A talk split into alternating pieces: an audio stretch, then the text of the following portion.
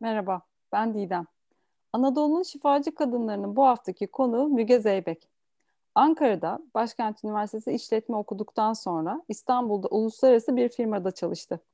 Fiziksel rahatsızlıkları nedeniyle yoga derslerine başladı. Ardından yoga eğitmenlik eğitimi aldı ve hayatı değişti. Hindistan'da iki ay boyunca aldığı eğitimlerle daha da derinleşti.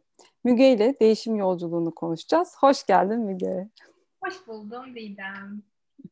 Ayrı kıtalarda birimiz gece birimiz gündüzü yaşarken teşekkür ediyorum davetimi konuk konuşamadım davetimi kabul ettiğin için. Nasılsın iyi misin? İyiyim. Florida'da güneşli bir gün. Gayet keyfim yerinde. Seni gördüm daha iyi oldum. Ee, bizim seninle tanışmamız sosyal medya üzerinden. Ee, ben seyahatteyken olmuştu. Ee, o gün bugündür de seni çok böyle e, severek takip ediyorum. Ee, sağlığım konusunda da bana desteklerinden ötürü gerçekten teşekkür ederim. Özellikle bu sene hani çok aydınlatıcı oldu her türlü şekilde e, bana yardımın. E, yolculuğun gerçekten çok ilham verici. E, uzun yıllardır bu yoldasın. Yoga hocalığı yapıyorsun. E, ama bir de kendi keşif yolculuğun aynı zamanda devam ediyor. Hı hı. Hikayeni senden dinleyebilir miyiz? Tabii, zevkle. Um, bir kere ben de gezginlik sayesinde seninle buluştuğum için, tanıştığımız için çok memnunum. Ee, bugünleri birlikte geldiğimiz için kaç sene yolculuklardan sonra. Benim hikayem aslında Ankara'da başlıyor. İlk hikayem. Ee, orada yaşıyorum. Sonra üniversite bittikten sonra iş bulup İstanbul'a geliyorum. Ee, ve 80'ler kuşağının çocuğu olduğum için buraya geri döneceğiz sonra sağlıkla ilgisi olduğu için. E, bir takım e, ciğer kapasitesi sorunları geliştiriyorum ailemdeki yoğun sigara içiciliği sebebiyle. Ve bu benim ilk işe girişimi çok etkiliyor. Çünkü yeni mezunlar bu hissi anlarlar bütün iş görüşmelerini geçtikten sonra sağlık kısmında takılıyorum. Yani CEO'ları, insan kaynaklarını vesaireyi atlayıp sağlık kısmına geldiğimde bir balonu şişiremediğim için beni işe almak istemiyorlar. Sonra neyse ki tanıdıklar var şirkette. Büyüklerimiz bir özel izin çıkartılıyor. Çünkü diyorlar ki üretim hattına girmeyecek zaten bu kızcağız. Nefes kapasitesiyle bir işimiz yok pazarlamaya alalım. Ben öyle işe giriyorum ama doktora sırada bana diyor ki hemen bir şeye başlaman lazım. Yani yaşın daha 20'ler ve bu kadar %60 kapasiteyle 70 kapasiteyle ciğerlerini kullanabiliyorsun. Yaşlandığında çok zorlanacaksın. O yüzden bir şey yapmaya başla diyor. Ben o sıralarda yapmayı deniyorum bazı sporları ve fakat gerçekten bedenim yakalayamıyor. Ee, ve yogaya başlıyorum ilk yogaya başlamam aslında böyle oluyor. Yin yoga en kibar şekline, en yumuşak şekline e, başlıyorum. Ve bir sene falan sadece yin yoga yapıyorum aslında. Haftada bir. E, sonrasında da e, oradan buldum, yani derslere gittiğim stüdyoda da bir eğitmenlik açılıyor ve oradan da yoga eğitmenliği serüvenim başlıyor. Aslında ilk şeylerim böyle yani ilk girişim e, ve ilk hikayem biraz böyle başlıyor. Sağlık sebepleriyle, sağlık sorunlarıyla hı hı. E, yogadan birazcık destek almak isteyip sonra çok sevip orada kala kalıyorum. Sonra kurumsal hayatı bırakıyorum. Eğitmen Peki, oluyorum. Şeyi eğitmen olmadan önce kurumsal hayattaki deneyiminden biraz bahseder misin? Neler yaşadın? Neler hissettin? Oraları biraz anlatır mısın? Tabii ki. Zevkle. Ee, tabii çok heyecanlıyım. Yani o sıralarda e, iyi işlere girebilmiş olmanın çok mutlu bir gururu ve e, keyfi var aslında. Pazar araştırmalarından birazcık keyif alıyorum. Sonrasında pazarlama büyük uluslararası firmalarda çalışıyorum. Bir yandan çok keyifli tabii ki. Özellikle toplumsal olarak böyle pohpohlandığımız için aa ne kadar da iyi yaptın falan gibi. Fakat içten içe öyle olmuyor benim için e, Didemciğim. Çünkü ben şey hissediyorum. anlamsız geliyor bana orada yaptığım iş. Yani birine fayda sağlamayan e, bir şey yapıyormuşum gibi hissediyorum.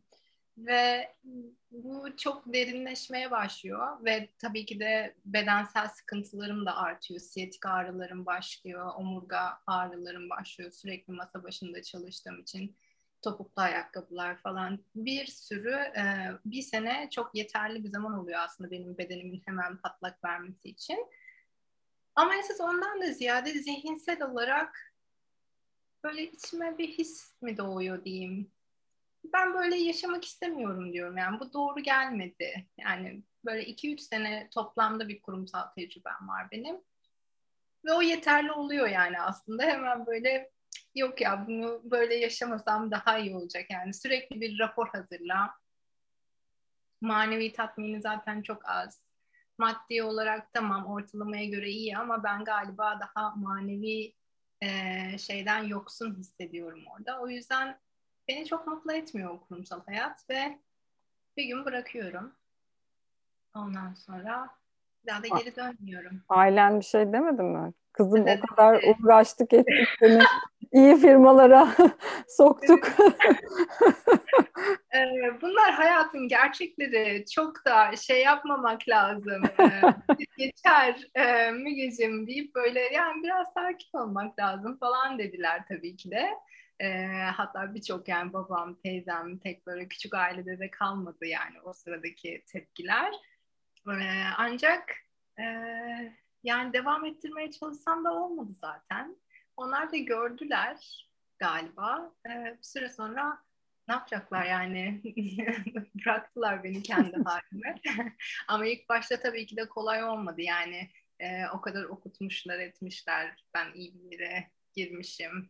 E, çok anlamlandıramadılar. E, ama zaten benimkisi çok doğal oldu Didem. Yani çünkü neden? Ben zaten böyle zorlanırken ve bırakmayı düşünürken 2008 krizi oldu. Hı hı.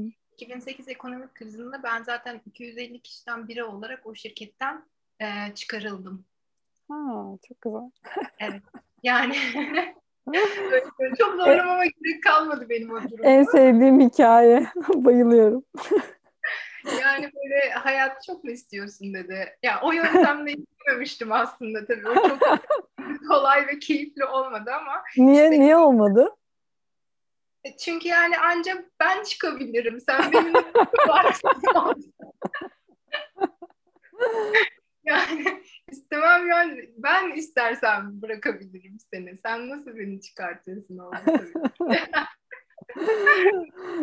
Kolay olmadı ama çok iyi oldu yani. Çok uzun sürmedi zaten benim oradaki o hayatın bana yaptığı iyiliği görmem. Yani böyle bir gençlikteki güvenim tabii ki de şöyle bir tokatlandı o sırada.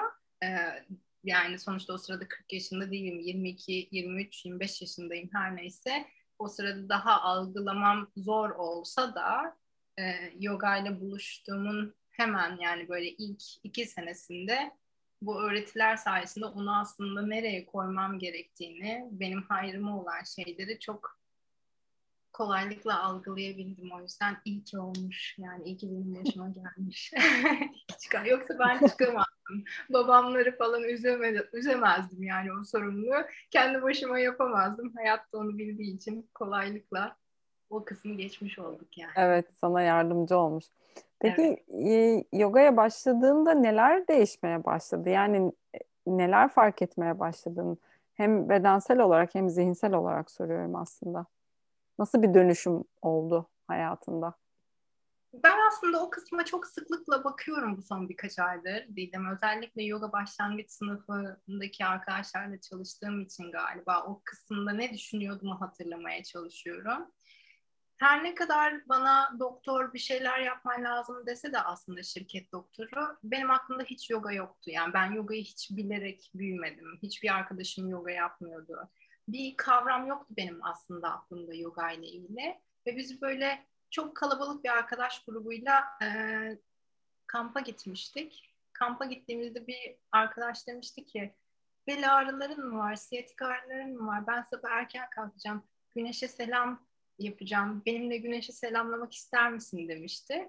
Ve bunu, bu cümlelerin ne kadar aslında e, yoga yapmayan insanlara bir şey ifade etmediğini anlıyorum aslında baktığımda e, kendimize batırmamız gerekirse yani biz böyle çok belki işte cool falan diye kullanıyoruz o şeyleri ama ya da öyle isimlendirildiği için ama dışarıdaki insan bunu anlamıyor. Ben böyle şey yapmıştım. Güneşe mi selamlayacağım? Yok ya ben uyurum falan diye böyle.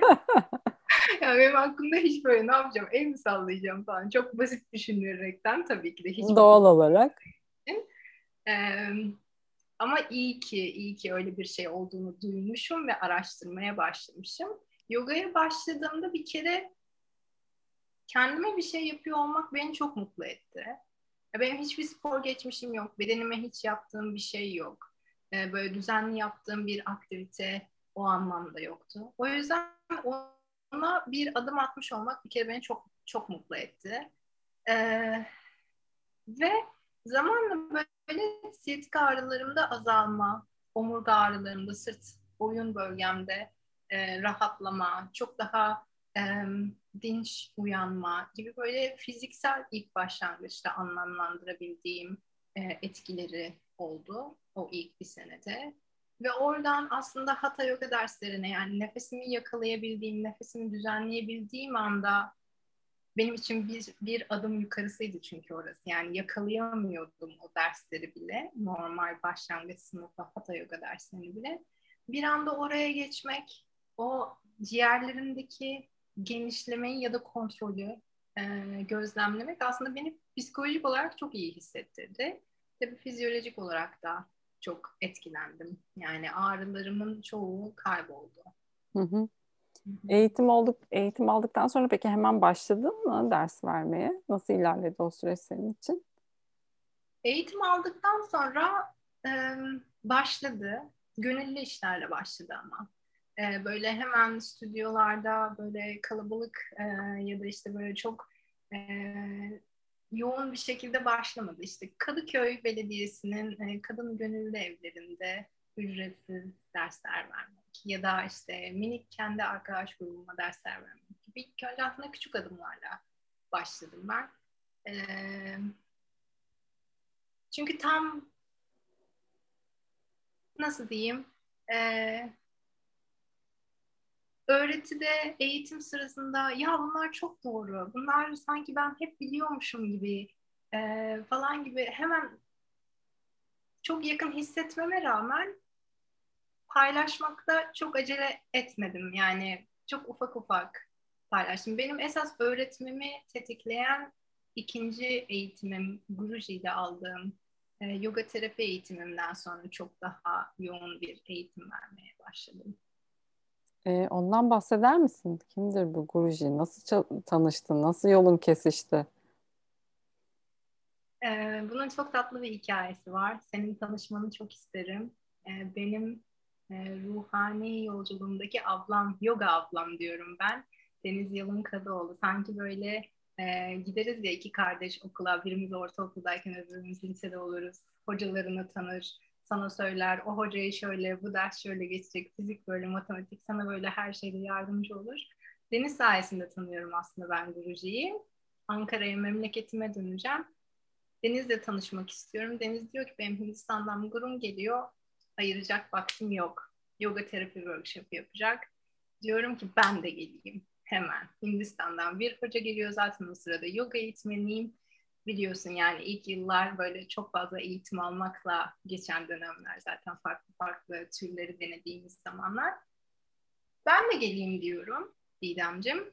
Ve o yoga terapi eğitimi benim için aslında yogaya başlangıçtan sonraki ikinci önemli mihenk taşım bu yolculukta. Hem kendi sağlığım için hem de eğitmenliğim için.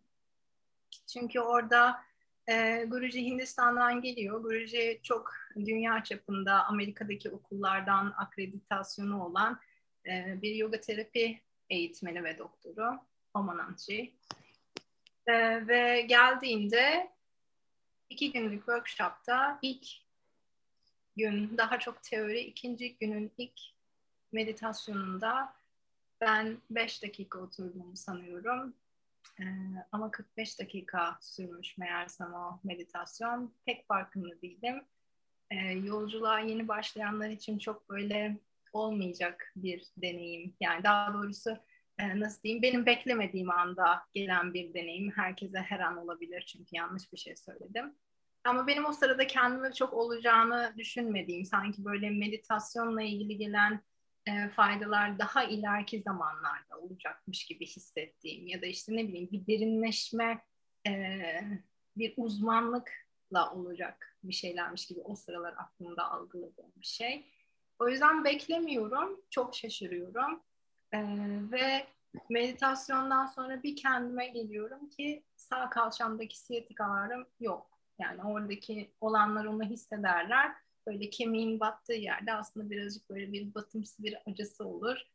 Bir bakıyorum yok biraz zıplıyorum üstünde şöyle sağa doğru ağırlığımı veriyorum kemiğimi falan. Hiçbir şey hissetmiyorum. Tamamen 45 ağır... dakika oturmuşsun üstelik bir de yani. 45 dakika oturmuşum üstünde. Ondan önce de yani bir, bir önceki gün de bir gün boyunca yerde oturuyoruz tabii eğitimde.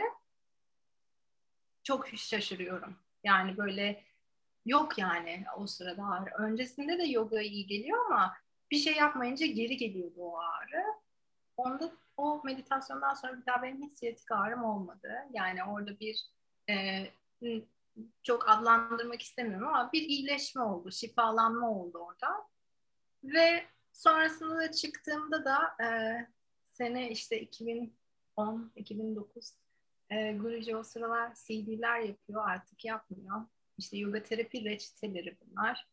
Ee, aynen bizim nane limonumuz gibi. Ben öyle anlatıyorum yoga eğitmeni arkadaşlarıma ya da yoga terapi dersleri alan öğrencilerime. Niye işe yaradığını her zaman bilmiyoruz. Batılı okullardaki gibi işte şunu şöyle yaparsanız kasınızda bu olur, bunu böyle yaparsanız şu ekleminiz olur gibi bir açıklaması yok arkasında. Ama aynen nane limon gibi ne zaman midemiz ekşise o reçeteleri yapsak hop diye işe yarıyorlar. Hı hı. Ee, işte kabızlık için var, obezite için var, baş ağrıları, migren için var, regl ağrıları için var gibi böyle 10 tane terapi CD'si. İstanbul'a dönüyorum Didem ve e, ilk periyodumda, ilk reglimde hemen bir hafta sonra Aa, diyorum böyle bir şey vardı hemen deneyeyim. Tabii yaşım da genç, ağrılarım çok e, yoğun da geçiyor. E, kesinlikle ağrı kesiciz geçiremediğim bir e, periyot döngüm var hemen açıyorum. Daha ilk gün yani hemen başladığı anda yoga terapi CD'sini açıyorum, yapıyorum. Daha yaparken ağrım geçiyor ve bir daha hiç ağrım da olmadı benim. Ya o sırada geçti. Sonra inanmıyorum tabii ben buna. Şimdi şöyle oldu aslında. O sırada e, hem hatha yoga derslerim var. Veriyorum yani ders vermeye başladığım bir dönem o sırada.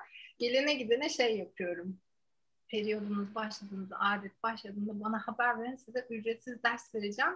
Bir bakalım sizinki de geçecek mi? Çünkü yani benimki mi geçiyor sadece? Nasıl oluyor bu falan diye böyle denemeleri tutuyorum arkadaşlarım. Birçoğununki geçiyor. Öyle olunca ben Guruji'nin yanına gidiyorum. O yaz iki aylığına hem aldığım 200 saat eğitimi baştan almak için terapi ve Hint felsefesini daha derinlemesine öğrenebilmek için hem de ikinci ayda ileri seviye kriyaları, temizlenme tekniklerini öğrenebilmek için iki ay Hindistan'da kalıyorum. Bununla böyle tanışıyorum. Hindistan'da nasıl geçti o süreç senin için? Ee, büyüleyici. yani büyüleyici geçti gerçekten. Bütün yoga eğitmeni arkadaşlarıma dilerim. Yoga ile ilgisi olan bütün e, aşramın ismini vermen mümkün mü? Hani dinlemek Param- isteyenler belki araştırır, bulur, gider. Belki de. Ee, okulun enstitünün adı Paramanant. Ee, Paramanant Yoga Therapy Institute diye geçiyor. Ee, Indore diye bir şehrinde Hindistan'ın. Ee, Guruji'nin adı da Doktor Omananji. Ee, böyle araştırabilirler küçük kısa süreli de gidebilirler. Normal bir retreat programı gibi ya da eğitimler içinde katılabilirler. Her derse ayrı bir hoca gelir orada. O yüzden bence çok keyifli. Okul gibidir. Beyaz sıraları, tahtaları var. İşte Ayurveda uzmanı gelir, Ayurveda derslerini verir. Bir ay boyunca her gün iki saat. Ondan sonra ara verirsiniz. Bir asana dersi yaparsınız asana hocasıyla. Tekrar sınıfa geri dönersiniz. Yoga terapinin e, anatomi kısmını doktor gelir hastaneden o öğretir. Tekrar bir daha bir yemek arası ve karma yoga arası verirsiniz. Öğleden sonra tekrar sıraları geri dönüp işte e, teknik konularda tekrar çalışırsınız falan gibi aslında böyle pratik ve şey yoğun, çok yorucu, aşırı yorucu ama e, çok öğretici bir okul. E, hemen ekleyeyim aslında bizim konumuzda çok ilgisi yok ama geçenlerde geçtiğimiz sene e, Uluslararası Yoga Terapistleri Derneği'nin kurucu başkanı e, gitti. John Kepner ziyaret etti e, ve şey yazdı Facebook'undan. Çok insan kendini guru diye isimlendirmeye çalışıyor ama gerçekten buradaki şifa, benim tanık olduğum şifa, e, hocanın bu ismi kendine vermesine hak ettiriyor. Ben kendim için daha sonra tekrar gelip Guruji ile çalışacağım diye bir şey koydu. O yüzden e, çok e, iyiliğine inandığım, doğruluğuna inandığım bir okul. E, peki bu Mukta ismi de oradan mı geliyor? Orada evet. mı verildi? Evet. Ee, iki ayın sonunda hoca inisiyasyon çalışması yapıyor. Artık siz de bir hoca oldunuz. Ee, sizin de yolunuz açık olsun gibi bir çalışma bu. En sonda. Ee, o sırada soruyor neye ihtiyacın var bu hayatta? Ne istiyorsun bu hayattan? Herkes ne istiyorsa onu söylüyor. Ben genelde hem tek ne istediğimi bilmeyen bir insanım. Ben de şimdi onu düşünüyorum. Ben bilmiyorum ne, ne diyeceğim. Hani nasıl cevap verirdim falan derken ay çok güzel, çok sevindim. Evet. Heyecanla bekliyorum şu anda. ben böyle yani baktım insanlara işte şey tanrıçaların isimleri veriliyor. Tanrı ilgili isimler falan. Hiçbirisini yani böyle şey gelmedi bana diyeceğim ve ne istesem ne istesem zaten karşında durun oturuyor çok da şey bir ortam yani. Bir tane de şansın var şimdi çok önemli de bir istek. ee, ama biz bir yandan da o sıralar e, daha böyle hayat bana olmamış. Yani her şey o zamana kadar her şey çok yolunda gitmiş. Ben böyle aşırı mutlu bir insanım lüzumsuz derecede. O yüzden kendime şey hissediyorum yani böyle tamam hissediyorum. Ve şey dedim ben dedim bir isteğim yok yani e, böyle devam etsin istiyorum. İstikrar istiyorum dedim yani aslında yani böyle devam etsin ben dedim çok mutluyum ama özellikle bunun üstüne ne isteyeceğimi bilmiyorum. O zaman e, hocam Mukta ismini verdi. E, Mukta aydınlanmış, özgürleşmiş ruh demek.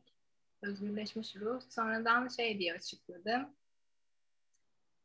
Zaten dedi bu hayatta her şeyin olduğunu hissediyorsan ve mutluysan, bir şeye ihtiyaç duymuyorsan demek ki bir tek aydınlanmaya ihtiyacın kalmış ve özgürleşmeye ihtiyacın kalmış dedi ve özgür ruh ismini verdi. O zaman başıma geleceklerden habersiz çok sevdim ben bu ismi. Ben kullanmaya başladım ama çok özgürlük çok zor oldu diyeceğim. Evet tam da işte o yavaş yavaş o kısımlara gelmek istiyordum. Nasıl oluyor özgürlük? yani bu zannettiğimiz şey hani biz hep şey zannediyoruz ya tam da senin anlattığın gibi işte tamam işte hani hani böyle hiçbir sorun olmasın hayatımızda. Hani her şey pürü pak evet. olunca hani özgür olacağız, evet. özgürleşeceğiz zannediyoruz ya işte tam da bu noktada işte senin hikayen çok anlamlı evet. bence. Evet, ya öyle olmuyor işte. Çünkü hayat isteklerle dolu. Aslında doğaya da baktığımızda bu böyle. Yani derede dümdüz bir yatakta akmıyor. Önüne kayalar geliyor, dönemeçler geliyor.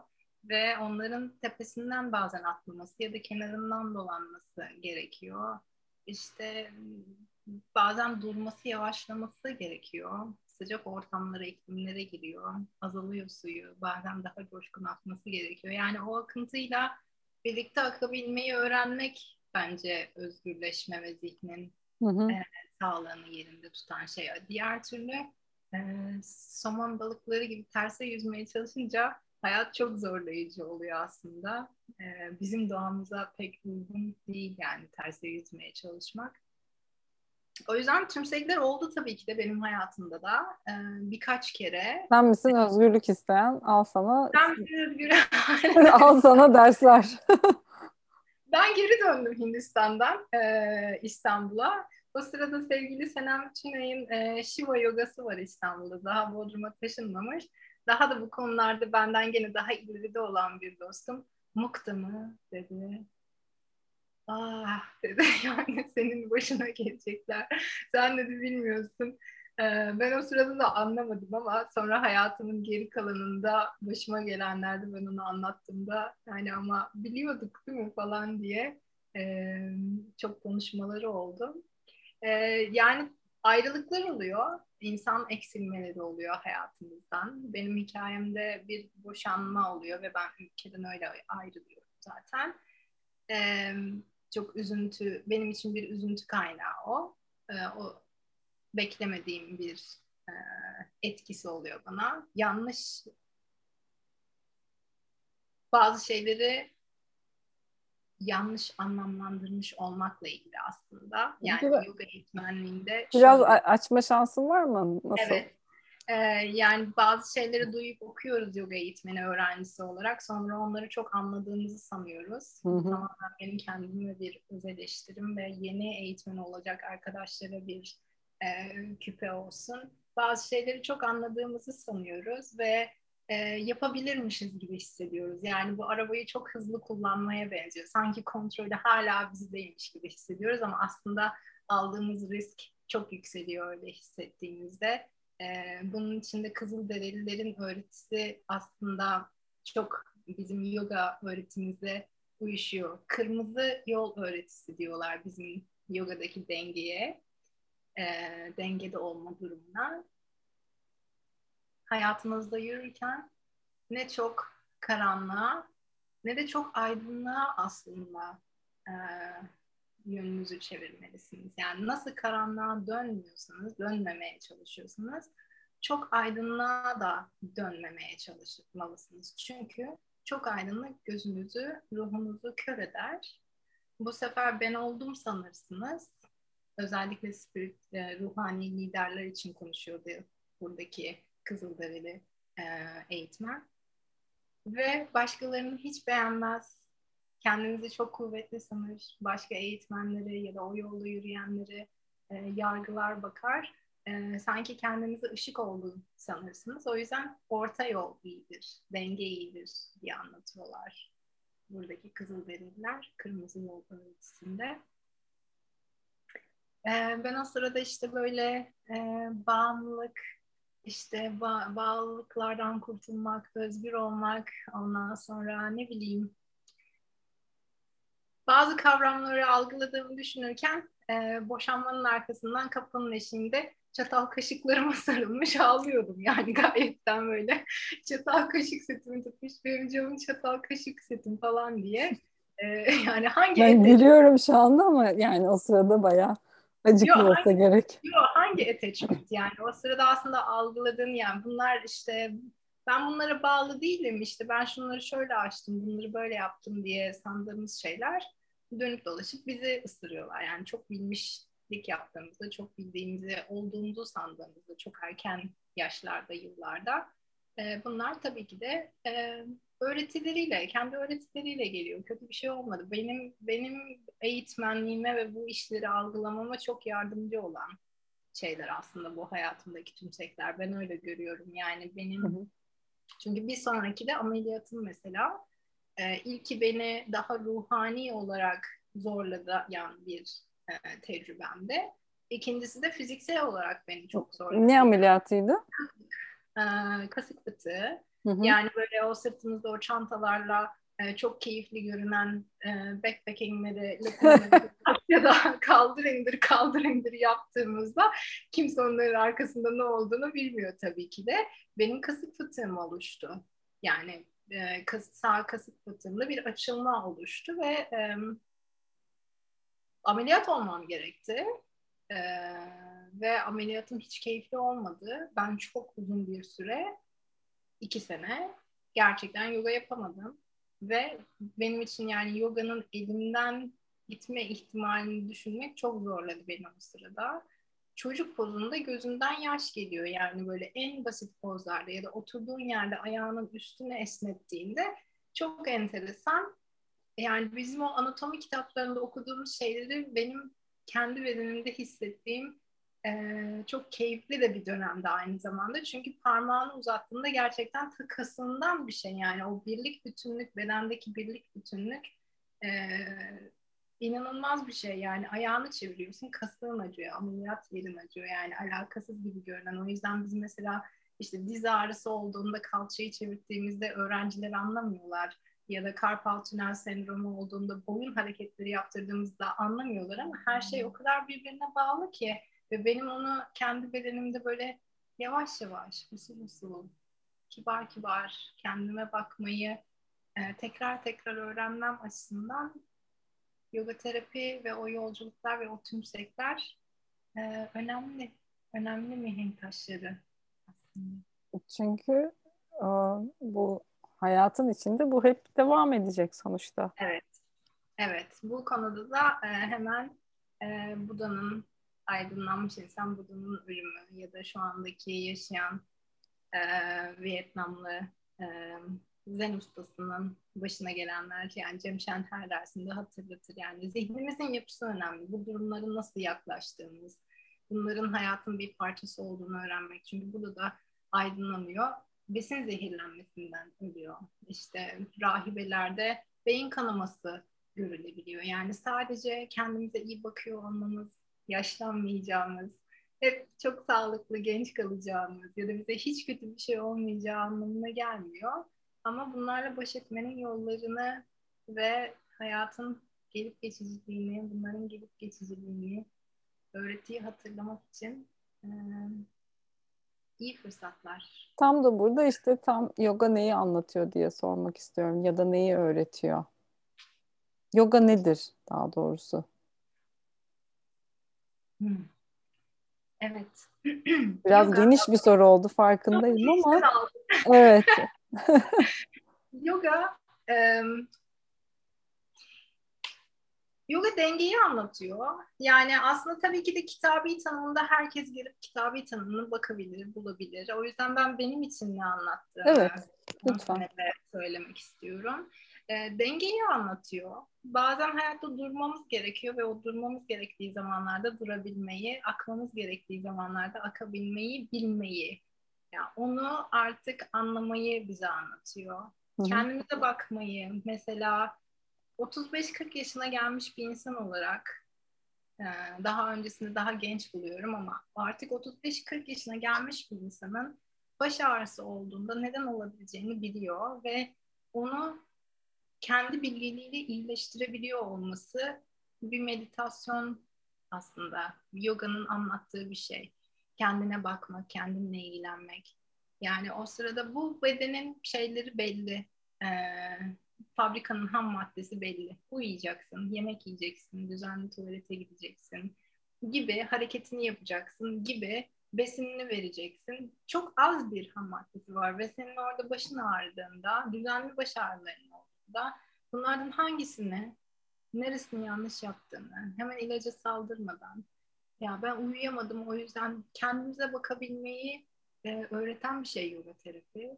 E, ve hala daha hiçbir şey işe yaramıyorsa bir doktora gitmeyi tabii ki de yani neyin nerede gerekli olduğunu e, bulabilmek açısından e, yoganın öğretileri önemli. Ama en temelde baktığımızda dengeyi, dengeli bir yaşamı, mutlu bir yaşamı e, aslında bize anlatıyor. Çünkü uçlarda kaybolmadığımızda her şeyi daha ortadan, sakin, e, tutunmadan, yapışmadan e, görmeye başladığımızda biraz daha hormonlarımız, dersler sayesinde birazcık hormonlarımız dengeye geldiğinde, bedenimiz daha iyi hissettiğinde aslında kimyamız değişiyor. Ee, yoga terapinin en çok söylediği şey oydu. Yani hatha yogadan farklı olarak ya da bizim hamile yogalarımızdan farklı olarak Yani tek yaptığınız asanalar, meditasyonlar değil. Aslında bilmediğiniz bir şekilde bedenin kimyasıyla oynuyorsunuz. O yüzden hormonlarınız, mutluluğunuz, stresiniz azalıyor. Bir yan etki ve çıktı olarak. O yüzden yoga bize bunları getirir. Peki e, denge de nasıl kalınır? Yani çok zor sorular soruyorsun.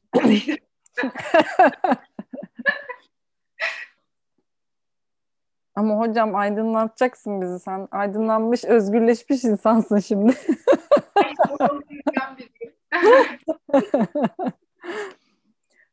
yani şey ne hep e, çok yanlış anlaşılma olduğunu düşünüyorum da o yüzden bunları soruyorum ve e, altını çizmek gerektiğini düşünüyorum.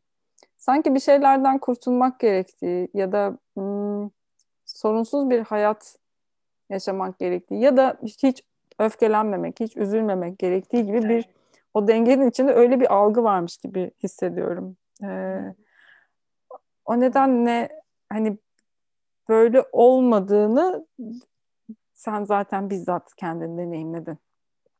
O nedenle senin deneyimlerinden yola çıkarak görüşlerini merak ediyorum. Ee, insani duygularımız var. Senin de saydığın kıskançlıklarımız, açgözlülüklerimiz, kızgınlıklarımız, öfkelerimiz. Veya bunlar aslında Budizm'de çok detaylı incelenen konular. Böyle işte beş engel, üç zehir falan gibi birçok şey var, çalışma var. Hı hı. Ama bizim Hatha Yoga tarafından bakarsak özümüzde biz zaten mutluyuz. İçimizdeki beş bedenimizin en içindeki şey normalde eğer ki hepimiz üstümüze biçilen darmayı, karmayı yapabilseydik Bhagavad Gita'daki gibi Arjuna'ya biçilen onların ötesine geçmeye çalışmasaydık aslında şöyle diyorlar başkasının görevlerini yaparak ve çok iyi de yapabilirsiniz. Yaşamaktansa yani başkasının darmasını karmasını yaşamaktansa kendi darmanızı karmanızı, kendi görevinizi, bu hayata geliş amacınızı, içinizde hissettiğiniz o geliş amacınızı yarım yamalak da olsa yaşasınız diğerinden daha iyidir. Yani başka bir şeyi çok iyi istemeyerek, bilmeyerek yapıyor olmaktansa kendi içinizde olanı yarım yamalak da yapsanız o diğerinden daha iyidir. Çünkü kral ayakkabı satıcısının işini yapamaz, ayakkabı satıcısı da kralın işini yapamaz. Şimdi burada şunu sormak istiyorum çünkü ben de dahil birçoğumuzun e, genel sıkıntısı bence. İnsanlar bu hayatta ne için olduklarını bilmiyorlar, ne istediklerini bilmiyorlar. Yani darmalarını bilmiyorlar. E, zaten sıkışıklık da oradan geliyor çoğunlukla. Yani kendilerine uygun olmayan bir hayat yaşadıkları için, uygun olmayan bir iş yaptıkları için o mutsuzluk daha da depreşiyor. Bunu bulmak nasıl mümkün sence? Yani çünkü çok evet kendimize bakalım, kendimizi görelim vesaire, iç sesimizi dinleyelim, duyalım falan filan gibi çok klişe laflar da var ama bu çok kolay bir şey değil. bu nasıl bu, bu nasıl olmalı sence ya da var mı bir hani e, Bence bir hoca olmalı. Hı hı. Yani bence her insanın çalıştığı bir hocası olmalı. Düzenli olarak onunla yol alabileceği, meditasyonlarını konuşabileceği ve bu konularda ona yol, ışık gösterebilecek elimizde tuttuğumuz bir mum gibi bir hoca olmalı e, öncelikle bunu fark edebilmek için. Çünkü bilgi çok fazla. Yani çok e, evet. çok karma karışık bir yere aslında yöneldik. E, herkes artık azıcık şaman, azıcık numerolog, azıcık astroloji, azıcık yoga, yoga eğitmeni, birazcık şundan, birazcık bundan. Yani böyle her öğreti çok karışmış bir durumda. O yüzden e, biz de bir şey duyuyoruz ve oradan onu yapabileceğimizi sanıyoruz. Ya yarım yamalak yapmaya çalışıyoruz. Bunlar bence hayatımızda çok zorlaştırıyor. İnsanın bir hocasının değil, çok hocasının olması. O yüzden bir öğreti, bir hoca e, bunu algılayabilmek için en iyi başlangıç adımı bence.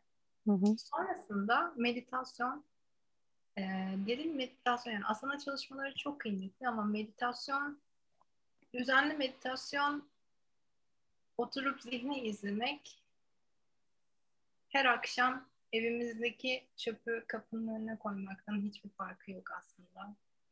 Zihnimiz de çok doluyor. Bir sürü şeyle doluyor içerisinde ya da hayat içerisinde. O yüzden ilk başlangıçta çok zorlanıyoruz. Çünkü çok fazla doluluyor. Her nasıl biz fiziksel ortamlarda evimizi düzenli olarak temizlememiz gerekiyorsa, mutfağımızdan çöpümüzü kapının önüne koymamız gerekiyorsa, o saksıya, o çiçeğe, o suyu gerektiği kadar vermemiz gerekiyorsa yani fiziksel alanda nasıl bu işleri yapıyorsak zihnimizdeki işlerinde de bundan hiçbir farkı yok. Ee, her türlü yöntem var. Yani her türlü hoca ve yöntem var. Her yol e, kimin kalbine dokunuyorsa o yoldan yürünebilir. E, çünkü ben gördüm bu 10 senede herkes farklı farklı yollardan çok farklı yollara evrildi. Hiçbirimiz başladığımız yerlerde değiliz.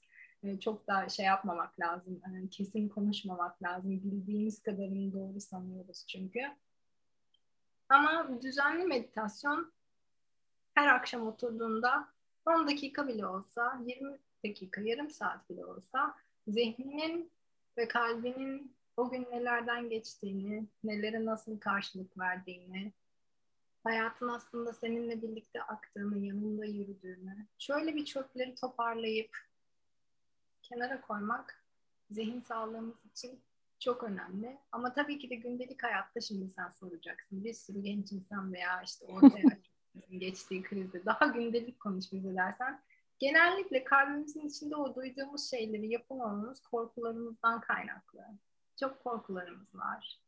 Ee, hayat çok zor. Hepimiz finansal olarak desteklenmiş ailelerde büyümüyoruz. Bir kere para yapmamız lazım ve o işe e, gitmemiz lazım gibi hissediyoruz. Ve ben şunun çok karşısındayım aslında.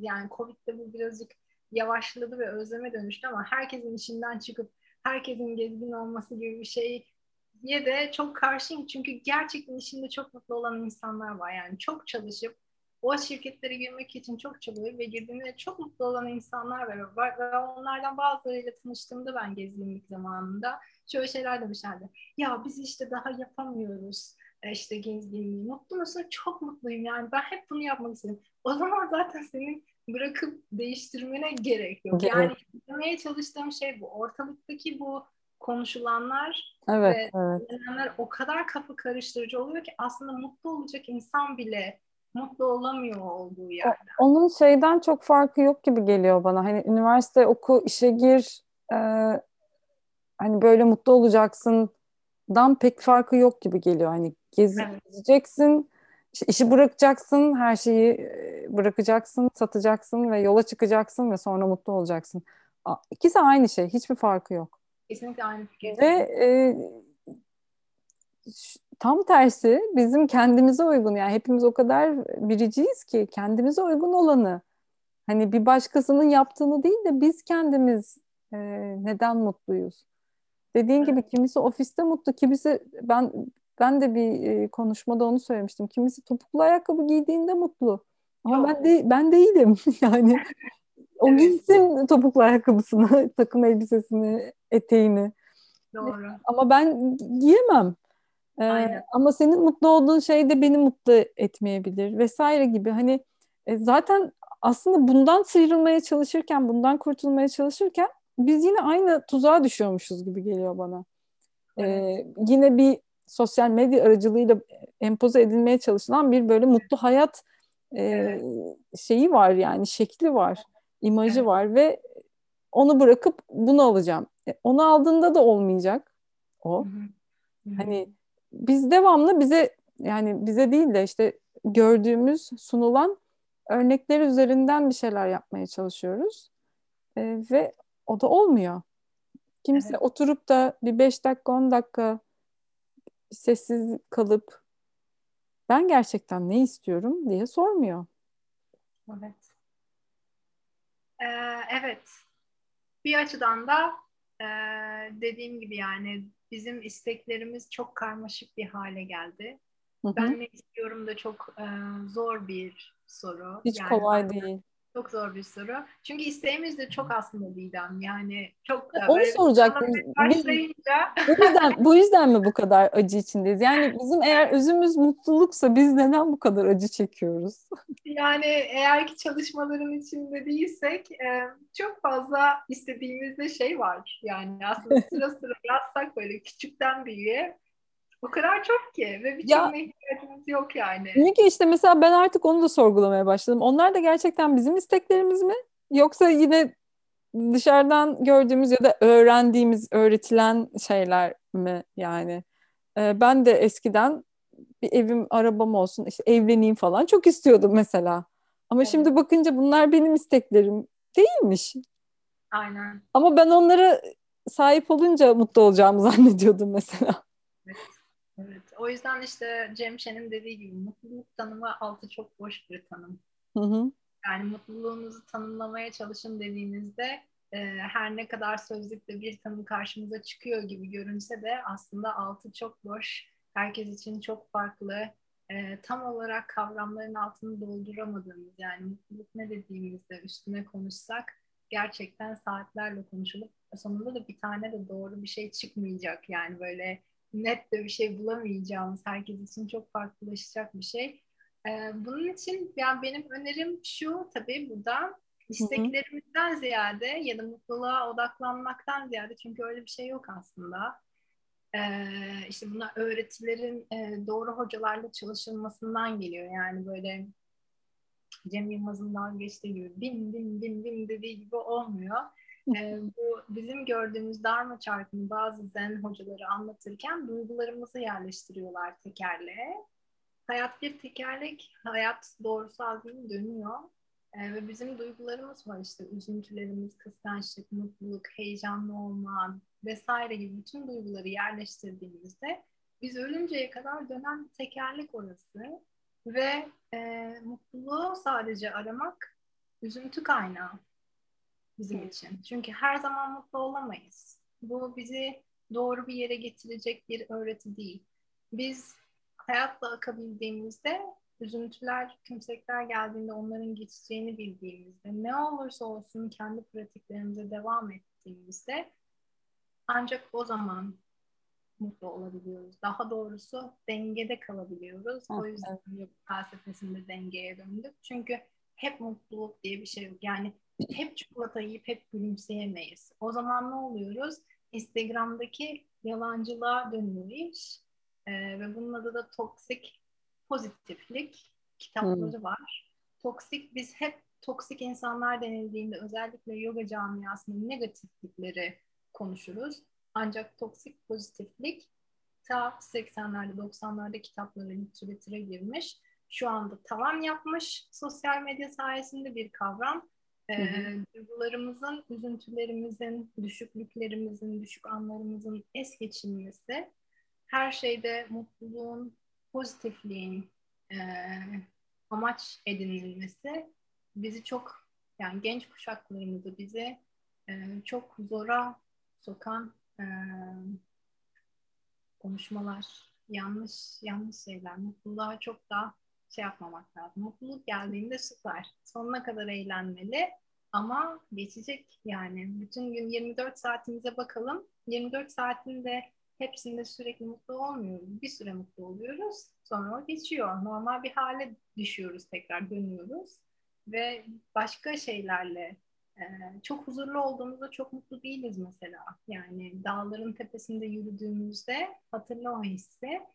E, işte çok böyle istediğin bir yere vardığında ki hissettiğin o bütünleşme hali ve huzur hali mutluluktan o deli gibi bize yansıtılan ve hep mutlu olma halinden çok farklı bir duygu yani o bütün Çok.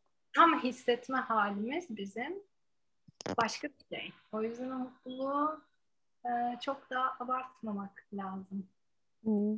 Peki bir yoga hocası olarak mesela e, hani öğrencilerin seni böyle işte çok huzurlu, çok dengede gibi görüyor olabilirken Evet.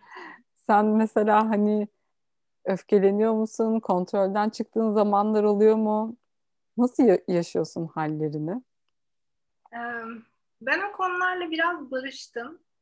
o hallerimle. Çünkü işte bana Vipassana çok yardımcı oldu. Ben ilk şokumu, üzüntümü dediğim gibi boşanmada ilk defa hayatımda bir bir adım geri gittiğimi hissettiğim için orada tecrübe ettiğimde artık bir daha hiç eskisi gibi olmayacakmışım, değişmişim gibi hissetmiştim. Yani bu, bu ben miyim? Hiç böyle olma hoşuma gitmedi. Sürekli üzgün ağlayan. Ee, değiştim ve bir daha geri dönülemez bir yola girdim gibi hissetmiştim. O zaman daha Vipassana'yı ve Budist kavramları çok da iyi bilmiyorum. Ee, çok kulak dolgunluğu var. Kolombiya'daki e, Vipassana'ya başvuruyorum. Tesadüf kabul ediliyorum. O sırada ben İspanyolca bilmiyorum zaten. Orada da kimse İngilizce konuşmuyor. Sadece kayıtlardaki hocaların e, İngilizce dersleri var. Benim o yüzden orası tam bir sessizlik, 10 gün sessizlik kampında Vipassana'yı öğreniyorum. Geçicilik yasasını. Her şeyin nasıl geçtiğini ve dönüştüğünü ve bunu sadece sözlü olarak da okuyarak öğrenmiyorum. O yüzden pratiklerimiz çok önemli. Bedende onu öğretiyorlar bize. Nasıl yani bir oturduğumuzda mesela ne oluyor diyeyim örnek verelim. Dizimiz uyuşuyor mesela meditasyon oturduğumuzda. Yeterince beklersek o aslında kayboluyor. Yani başka bir şeye dönüşüyor. Ya da kaşınıyoruz diyelim. Çok beklersek ya da yeterince beklersek ya da dikkatimizi başka bir yere kaydırırsak her şeye hareket etmemiz gerekmiyor ve duygular ve hisler ve düşünceler ve fiziksel e, dışarıya çıkan herhangi bir ev, bu his aslında değişip dönüşüyor zaman içinde. Ve bunu öğretiyle sana anlattıklarında evet her şeyin değişebileceğine, e, tekrar dönüşebileceğine bir inanç, bir umut diyeyim artık ona açılabiliyor o sırada. Benim için en azından öyle olmuştu ilk defasında. Ha demiştim evet her şey değişiyor. Demek ki bu da ben değilim o içinde olduğum da ben değilim. Yani sıkı sıkı tutunmaya gerek yok. Bu da değişecek. Ee, önceki de değilmişim. Bu da değilim. E, sürekli değişiyoruz. Sürekli, sürekli. değişiyorum. Ve onu öğrenmek e, Vipassana'nın öğretisi aslında o değişimi, akışı e, benim için çok ileri bir seviyede hissetmeme sebep olmuştu derken tabii sen bana ne sormuştun ben onu oraya bir yere bağlayacaktım ama son sorun tamamen gitti tekrar sorman lazım. yani sen o halleri nasıl yaşıyorsun işte gölge ha, gölge evet. Taraflarınla durumlar ne alemde?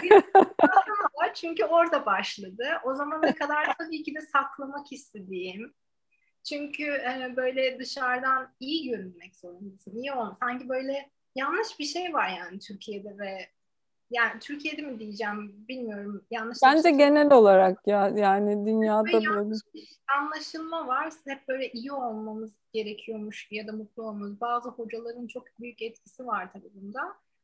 Ee, o zamanlar öyle sanıyordum.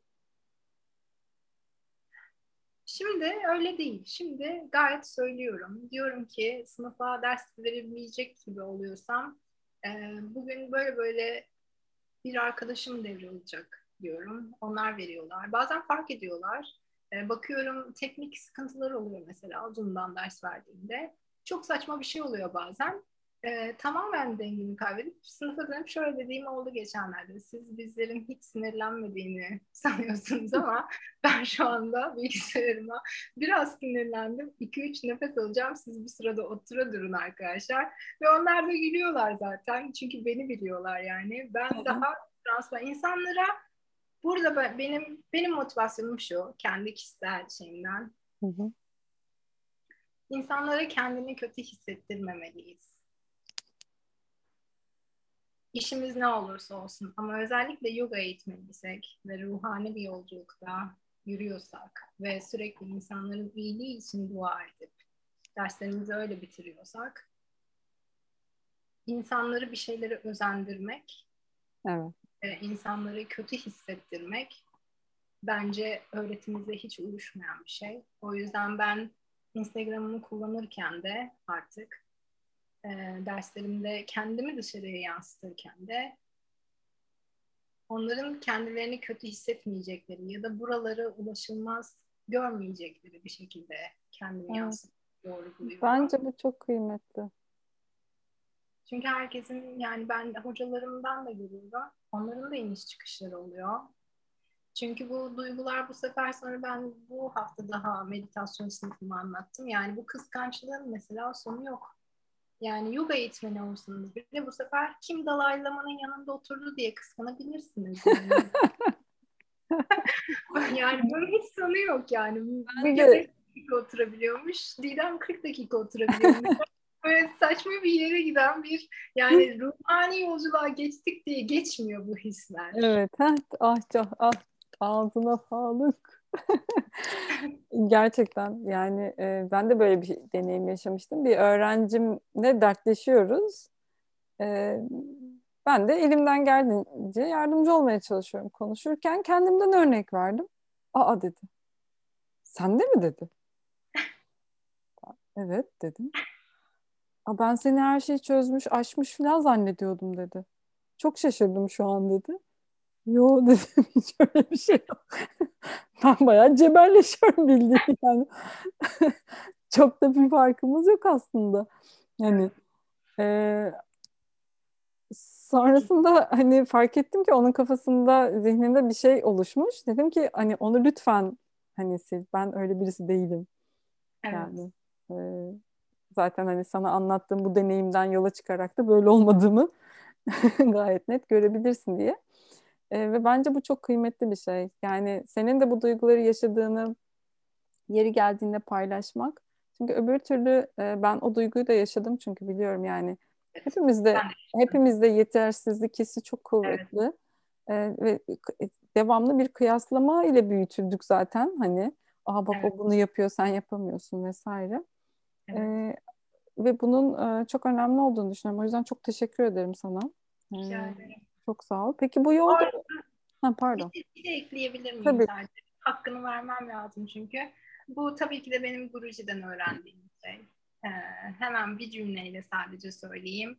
Ee, o zamana kadar işte daha kötü hissettiğim, benim de böyle yanlış bir algımın olduğu bir yoga eğitmeni ya da yoga öğrencisi e, fotoğrafı vardı aklımda. Hep dengeli, hep mutlu.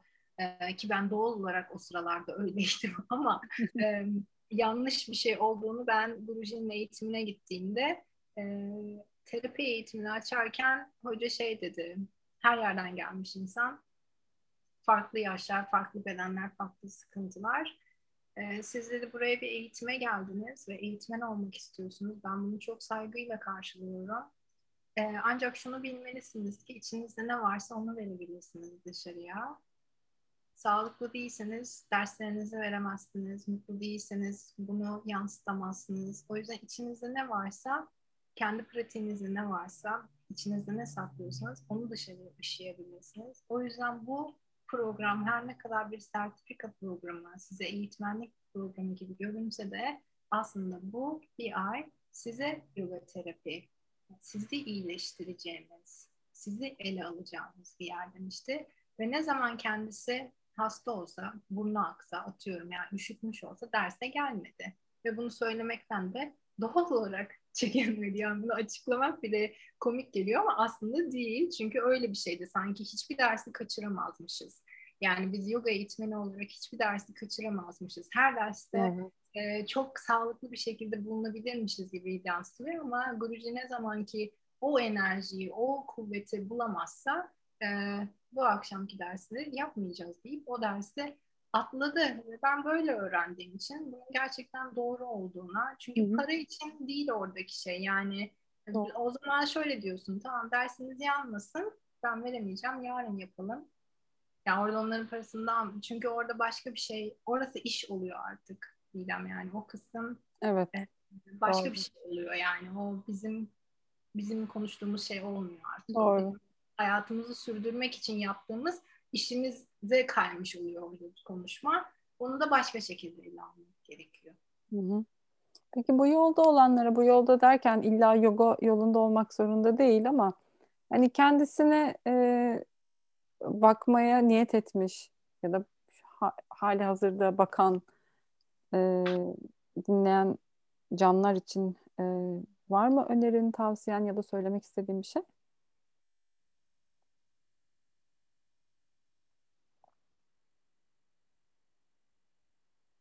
Benim yapmaya çalıştığım şey kendi hayatımda ve kendi öğrencilerime söylediğim şey e, genel geçer duyduğumuz şeyleri pek yapmamaya çalışmak. Yani eğer ki çevredeki herkes birbirini eleştirel şekilde konuşuyorsa bunu yapmamaya çalışmak. Sözcüklere dikkat etmek. Ee, hemen ağzımıza geleni beğenmesek ya da bizi çok yanlış olduğundan çok emin bile olsak hemen bir şey söylememek çünkü öyle olmayabilir. Öyle olmayabilir. Yani siz ağacın tepesinde oturup güneşi görüyor olabilirsiniz. Aynı ağacın dibinde oturan bir insan toprağa bakıyor olabilir. Aynı zaman diliminde aynı yerde aynı yere bakmanıza rağmen doğrultuya farklı şeyler, farklı gerçeklikler yaşanıyor olabilir. O yüzden çok eleştirilere kaymadan, e, negatif şeylere pek kaymadan e, bu sözel olabilir, düşüncesel olabilir ya da fiziksel bir eylem, bedenimize aldığımız bir şey de olabilir, tükettiğimiz. Ne demekse artık bu her farklı insan için farklı bir şey ifade ediyor, negatiflik ve pozitiflikte. E, mümkün mertebe daha birbirimize karşı ve o karşıdaki insan kim olursa olsun kibar olmaya çalışırsak bence kendimizi çok daha iyi hissediyoruz. E, çünkü birbirimizin hayatlarıyla ilgili bildiğimiz şey çok küçücük. Yani çok küçücük. Kafamızdan geçenleri bir konuşmaya kalksak kendimiz bile inanamayız. Yani çok az bir şey biliyoruz ve insanların çok e, birbiriyle ilgili yargıları ve yargılayıcı tavırları bence bize çok zor bir e, yola sokuyor. O yüzden ben öncelikle yolda yürüyenlere açık fikirli olmalarını dilerim. Yani açık fikirli olmak ve farklı öğretilere, farklı hocalara bilmesek de şu anda daha zamanı gelmemiş olsa da saygıyla, e, sessizlikle geçmek daha iyi olur. E, her şeyin çünkü zamanı gelip değişebilir. Yani çok görüyoruz bunu da bizim camiamızda. O sırada bilmiyordum ama şimdi bunu çok seviyorum diye e, değişebiliyoruz. O yüzden çok da böyle e, şeyler yapmamak lazım. E, sonra yeni yani bir yol bulmak çok öğreti ve çok yöntem var. Yoga eğitmeni olunsun olunmasın bence birkaç denemeden sonra bulunan doğru yol, doğru hissedilen yolda hep orada devam etmek lazım bir süre. Çok savrulmamak lazım. Bu daha çok özellikle yeni yoga eğitmenlerine belki bir dileğim olabilir. Çok savruluyoruz. Çok fazla eğitmen, çok fazla eğitim program. Hele şimdi global düzeyde e, bunu Goenka Jivikasana'nın hocası şeye benzetiyor. Gölü geçmeye çalışıyorsunuz. İki kayık, iki kayığa denk geldiniz. Bir ayağınızı bir kayığa, bir ayağı bir kayaya koymaya benzer. İki farklı öğretiyle geçmeye çalışmak. Geçemezsiniz diyor hoca. Gerçekten öyle. Yani hı hı. birini bulduğunda oradan devam etmeli. Hı hı. Ee, Böyle aklıma gelenler. Yani şifa vermek, almak çok güzel bence. Kimlerle yolumuz kesişirse e, keyif duyarım. İnşallah bu konuşmadan evet. sonra yeni insanlarla. Evet.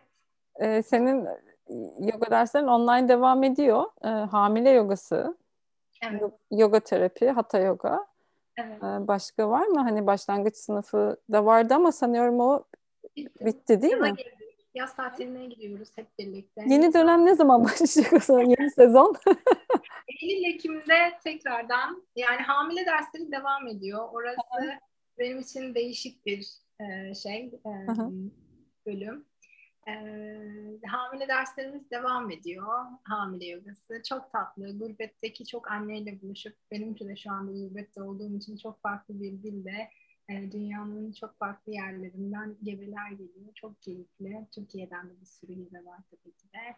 E, onun dışında terapi dersleri var Didemciğim. Verdiğim terapi derslerini daha çok ben birebir veriyorum. Hı hı. E, çünkü birebir ele alınması gerekiyor. Mesela 72 yaşında Parkinson'lu bir e, büyüme sandalyede e, bakıcısıyla onun e, bakıcı diye çevirmiyoruz gerçi. Ona bakan insanla, kızıyla birlikte ders veriyorum. Çünkü onun için de çok psikolojik bir şey geliyor. Bunlar tabii ki de benim Neslihan Hoca'dan, Neslihan Mistik'ten, Memorial'daki kalp yollarını verdiğim için öğrendiğim şeyler. Yani tek hastalıktan geçenin değil, ona bakanların da etkilendiği durumlar olduğu için.